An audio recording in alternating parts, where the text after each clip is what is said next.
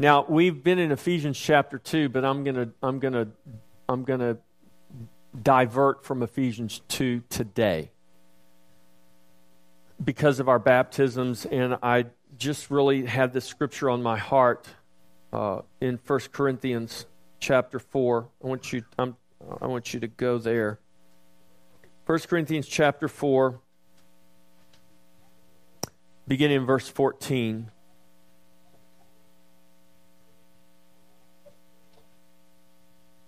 Well, actually, I want to begin in verse 9. 1 Corinthians chapter 4, verse 9. Sorry, computer person. They love it when I, you know, let them know ahead of time they can type everything in and have it ready, but they're so good they can work on the fly. 1 Corinthians chapter 4 verse 9. Part of the reason I wanted to read this to you today is not just because it's Father's Day. Um, I think this is important because of what's happening in our nation and in our culture. And if you're not if you're not aware of what's happening in our nation and our culture, I, I, I want to really encourage you to have eyes to see and ears to hear. Now, of all people on planet Earth, the ones that have least reason to be fearful are us, believers. As believers, we have no reason to be fearful. If your worst case scenario came to pass for this nation, for our culture, for the people you love around you, we have no reason to be fearful because we sang about a God today. We sang about a Lord today who is crowned with many crowns because he's not just, like Caleb said, the Lord of your heart. He's not just Lord over this little gathering here, he is the Lord over all creation. Everything that's happening today, everything that happened yesterday, everything that will happen tomorrow and in the days and weeks and years and decades to come. Everything is in His control. There is nothing that happens apart from His knowledge. There is nothing that happens apart from His will. That may sound shocking to you, but let me ask you, how powerful is our God if God says, I will that that not happen, and the devil says, I don't care what you will, I'm going to do it anyways. You have no power over me. Is that the God you want to believe in? I hope it's not the God you want to believe in. So, how do we reconcile the reality of what's happening with the mythology that we often apply to God. And I say mythology because we often apply a lot of things to God that are really mythological. They're not rooted and grounded in the scripture. Either Jesus is Lord of all or he is not Lord at all. And this is why I say, as believers, we have reason to be hopeful. We have reason to be encouraged, even in the face of what looks like a disintegrating culture and nation. We have reason to be hopeful. We have reason to be excited because God is working, because God is true to His word. God will, He will set things right. And He will hold on to you and He will hold on to me as He does that. He raised up this nation. If He chooses to bring down this nation, He will hold on to you and He will hold on to me as He does that. And what is the worst thing that could possibly happen to us? We die and, and enter into the presence of Jesus? Is that that's the worst thing that can happen to us? Say, Pastor Jeff, I can think of a lot worse things that can happen to me before I die. Listen, trust God that He will give you grace to walk through and endure whatever it is that you may walk through and endure. Now, I don't want to just be morbid today. But I'm saying these things for a reason. And I'm saying these things on Father's Day, and I'm saying these things to all of us, male and female. But I want to challenge men to step up. Men, you need to step up. God created you to lead. Men, God created you to lead your families. There's a right way and a wrong way to do that, obviously. So this isn't just about you exercising some power trip or getting puffed up. This is you understanding who you are in Christ. This is you understanding that God on purpose made you a man. And God on purpose made you a woman.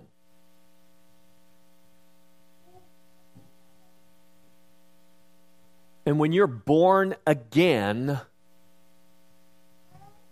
your genetic code doesn't change, your number of chromosomes don't change. When you're born again, what happens is your heart changes. When you're born again, now your mind is to change. And your mind, and your heart, your will, and your desires are to begin to conform to that of God as He has revealed them to us in His Word. And God has placed us in this world to be witnesses to Him, to His glory. Now I want to begin reading in verse 9 here, 1 Corinthians chapter 4. For I think that God has displayed us, the apostles, last as men condemned to death. For we have been made a spectacle to the world, both to angels and to men to angels and to men. When you think no one sees you, understand God sees you. There's a spirit realm that you give witness to always. We are fools for Christ's sake, but you are wise in Christ. Paul is being facetious here. We are weak, but you are strong. You are distinguished, but we are dishonored.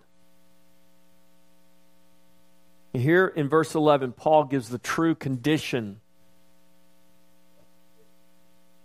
of his life at this moment. To the present hour, we both hunger and thirst. We are poorly clothed and beaten and homeless. Now, I'm not advocating that lifestyle. I don't want to live that lifestyle. I don't want to be beaten. I don't want to be hungry. I don't want to be poorly clothed. I don't want to be homeless. But I want you to hear the Apostle Paul, the great Apostle Paul. When he says, To the present hour, we both hunger and thirst, we are poorly clothed, we are beaten we, and homeless.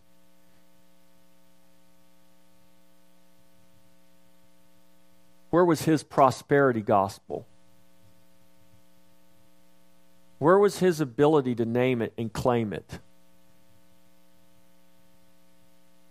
Where was his best life yet and his success and his motivation? Where was it? Well, it was in Christ. If you think Paul wanted to live that life, you've missed the point. Paul wasn't trying to prove something through his poverty. Paul says, I live my life for Christ. And very often, the message I have and the life I live is not real popular in the world. Therefore, the world does not always treat me well.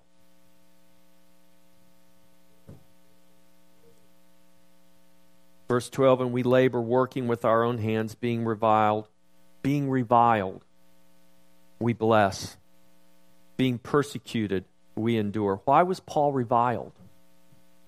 Because people didn't like what Paul was preaching, and people didn't like what Paul was teaching, and people didn't like what Paul was living. So they reviled him because Paul refused to compromise the truth. Paul didn't give a pass to anybody when it came to sin and the things that lead to the destruction of men. We bless being persecuted, we endure. Being reviled, we bless. Being persecuted, we endure. Being defamed, we entreat. We have been made as the filth of the world. We have been made as the offscouring of the world. We have been made as the scum of the earth. You ever heard someone, has anyone ever called you the scum of the earth? Have you ever called anyone the scum of the earth? That guy's the scum of the earth. You know where that came from? That came from the Bible. Paul said, We are the scum of the earth. This is, this is how the world considers us. We're just like scum.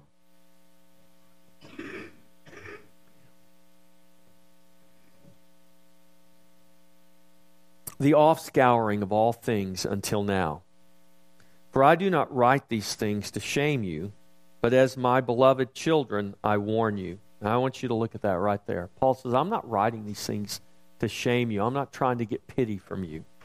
I'm not trying to manipulate you. I'm not trying to coerce you. I'm not trying to get something from you. I'm not writing these things to shame you. He said, I'm writing these things because you are my beloved children and I am warning you.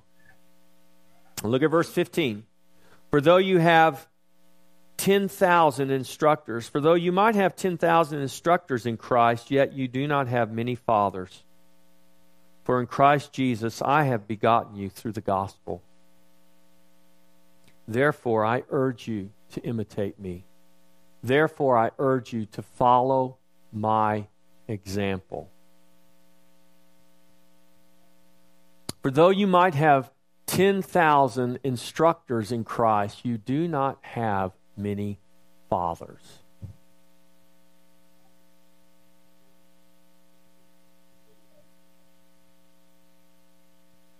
What's the difference between an instructor and a father? There's a big difference, isn't there? I had a lot of instructors when I was at the University of Texas. I had a lot of instructors in school. I've had a lot of instructors for various things. And they may have been good instructors, good teachers, Paul says you have a lot of instructors in Christ, but you don't have many fathers. Because there's an interaction between a student and an instructor that's very, very different than the interaction between a father and their child.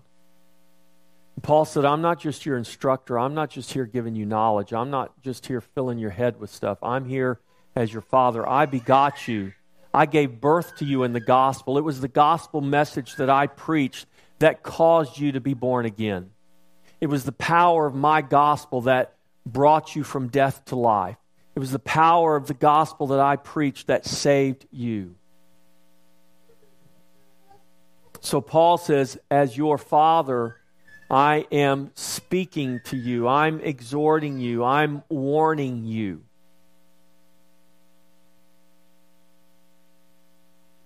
So, biblical fatherhood, Paul writes this to Timothy. He said, Timothy, my son in the faith. He wrote to Titus, he said, Titus, my dear son. Now, those weren't Paul's biological children, they were his children in the faith. And when I talk to you today about fatherhood, I'm not just talking about biological fatherhood, though I want to remind you, fathers with children that the most important disciple you will ever make will be your family. It will be your wife. It will be your children. It will be those of your household. Don't go out and try to save the world and lose your own family. But we are all called to be, in this sense, parents, spiritual parents. We could say the same thing on Mother's Day. Isaiah talks about nursing fathers and nursing mothers. He's talking about nurturing children, nurturing spiritual children. This is what Paul was saying. You have many instructors, but you don't have many fathers. You don't have many men who are nurturing you spiritually. You have a lot of men who are trying to get your money. You have a lot of men who are trying to manipulate you to send and sow your seed. You have a lot of people trying to build their empires, but you don't have many fathers who are willing to speak the truth to you to the point that it hurts. Who are willing to encourage you to speak the truth in this world, even if it costs you, as it has cost me. That's what Paul was saying. Paul says, The truth has cost me. It's made me hungry. It's made me homeless. It's made me poorly clothed. It's left me beaten. It's left me for dead.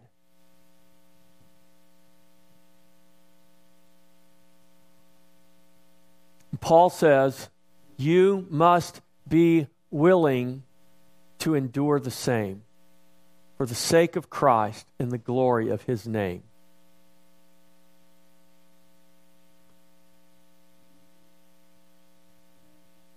Now, I was born in 1961. I was too young to be drafted. By the time I got old enough, the draft was no more. I've never been off to a war. My dad was a World War II vet. He landed at Normandy. Days following, was in the Battle of the Bulge. My father, I have uncles that experienced unspeakable horrors. But I grew up in a time of really relative peace. We had a Cold War. I can remember doing drills for nuclear blasts when I was in school. If a nuclear bomb goes off, get under your desk. Okay. And don't look up because the light will blind you.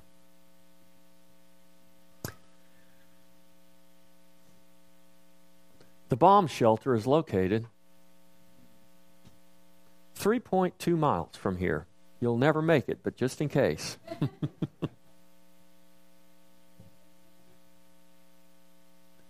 realistically, I've grown up in, in a world filled with peace and prosperity. I've never gone hungry a day in my life unless I wanted to or chose to. I've never come close to starving, even remotely close, though sometimes I feel like I'm starving because I love to eat. You guys know that. We've grown up in this nation so blessed with so much blessing. And now we're living in a time when we're beginning to see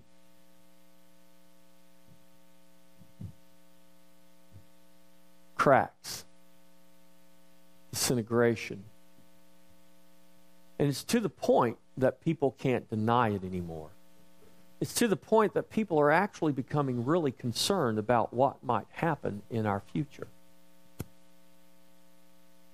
Now, I'm going to tell you right now, that has the hand of God all over it. Because we are no different than any other nation that's ever existed. In our peace and in our prosperity, we have just forgotten God. We have just rejected God. We have gone our own way and think that the wholesale murder of unborn babies doesn't mean anything over 50 million since 1973, 3,000 a day, a 9 11 every day since 1973. Can you imagine? We lost our minds September 1st, uh, 2001, September 11, 2001. We lost our collective minds as a nation, and we are still fighting a war because of that day in 2001. Yet, 3,000 babies every day since 1973, and no one barely utters a peep collectively. In fact, we defend it. And yet we've prospered, we've been at peace, relatively speaking. The wars we have fought since World War II are not wars we fought because someone attacked us, except for this most recent one. They were wars we fought because we chose to fight them for various reasons. I'm not becoming political with you today. I'm just telling you that what's happening in our culture now is causing people to be alarmed. And if there is a time in, in, in our history as a nation for fathers to rise up, it is this time right now.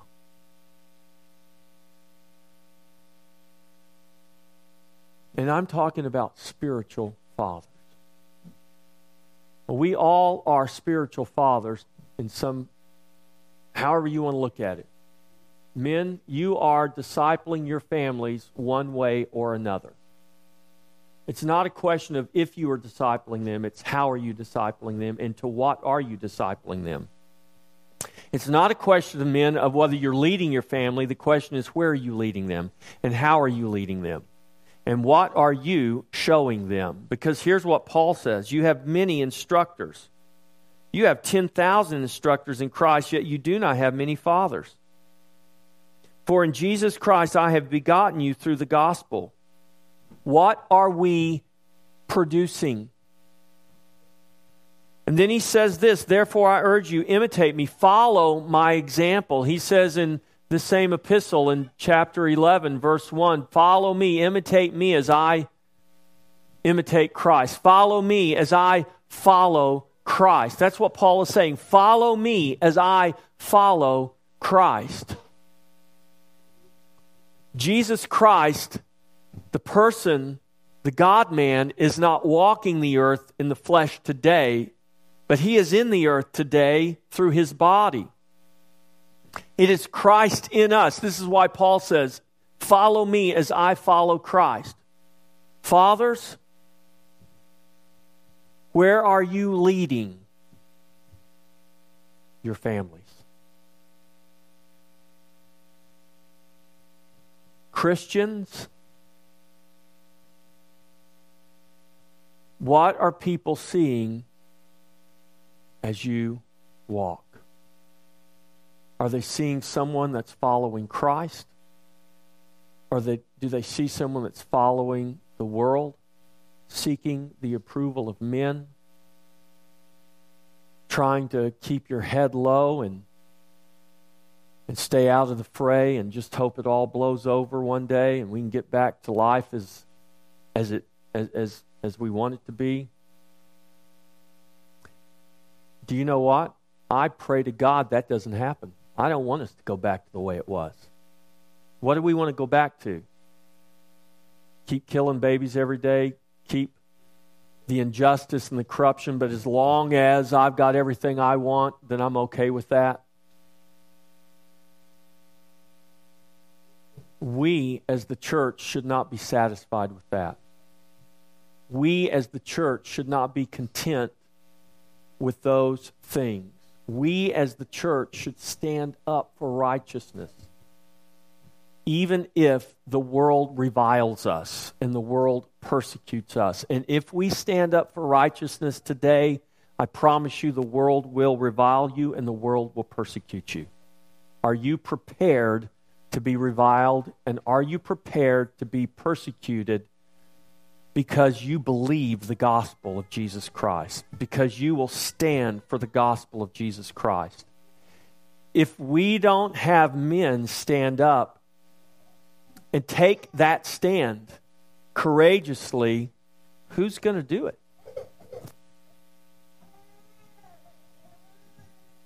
The women shouldn't be doing it apart from the men. The men should be standing up. So today we're going to baptize two young men. And in baptizing those two young men, I'm going to ask each of them three questions. And the last of those three questions that I'm going to ask these young men is Do you commit your life to live as a Christian? Do you commit your life to Christ? Do you commit to live your life as a Christian for the rest of your days? Church, we need to ask ourselves that question. Have we committed ourselves to live as Christians for the rest of our days? Or do we want to be Christians in name only? I want to have the name Christian. I want to go to heaven, but I don't I don't I'm not particularly interested in whether anybody knows I'm one or not. As long as God knows, that's all that counts for me. I don't need to make my faith known. I don't need for anyone to know what my personal religious preferences are. Do you know how utterly contrary to the Bible that is? We've not only been called to make our faith known, we, we've been called to unashamedly live it. Now, that doesn't mean you don't use wisdom and understand how to contextualize that. Doesn't mean be obnoxious and go just, no. Be as wise as serpents and as gentle as doves. I'm not, I'm not talking about you being disruptive on your job or something like that. I'm talking about all the other opportunities we have. I'm talking about how you lead your family. What are you doing with your children? What are you doing with your spouse? What are you doing out in your community? What are you doing when you're playing? What are you doing when you're shopping? What are you doing with your time, with your talent, with your treasure? Are you investing it in the kingdom? What are you doing with the people that God brings into your sphere of influence? Are you speaking the truth in love to them? Or are you afraid to tell them the truth because it might hurt their feeling? And you don't want to lose their friendship.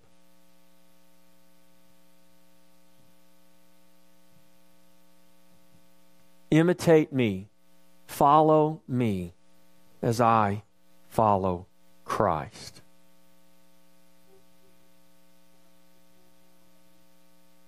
Fathers, be fathers. Be men. Lead your families boldly, bravely, without compromise. At the very same time, let me read you one other scripture to bring a little bit of balance here. Same apostle, the Apostle Paul.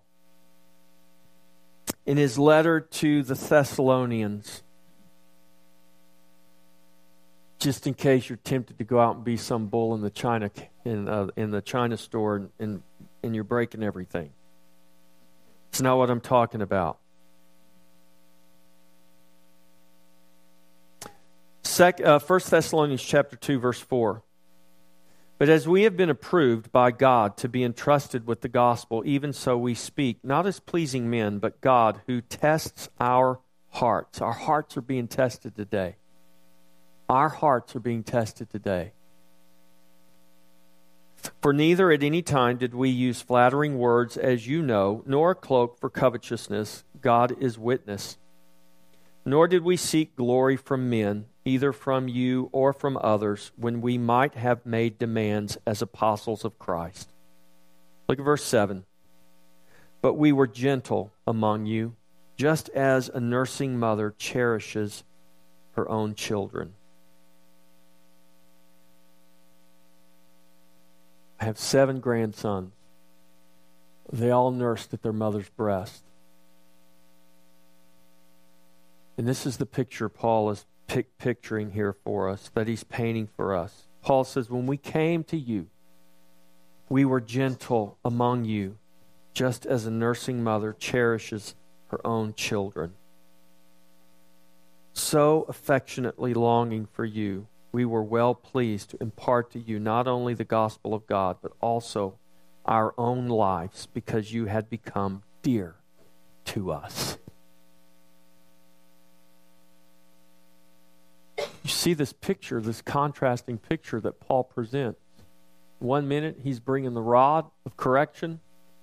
The next minute, he says, We were like nursing mothers. Do you know what both of those are pictures of? Nursing mothers and the rod of correction. Those are pictures of a parent. Those are pictures of a parent's love. A love providing, uh, providing nurture and love that provides discipline. Those aren't contradictory pictures, those are complementary pictures. And you see all of this in Paul's letters that Paul says, whatever is necessary, because I love you as dear children, I bring to you what's necessary, whether it's the milk of the breast or whether it's the rod of correction. I'm going to bring what's necessary for you because You are to me beloved children.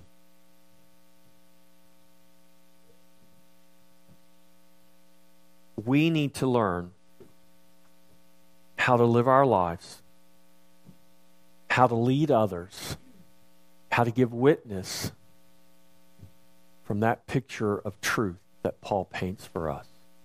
We do that by the grace of God. But I want you to understand it will cost you. It could very well cost you. And the chances are, as the days go on, it will cost you more. Are you willing to pay the price for the glory of God? That's the question. Men, I want to challenge you to be willing to pay the price for the glory of God. Pay it with your families. Start there. Lead them. Guide them in the truth for His glory. Amen.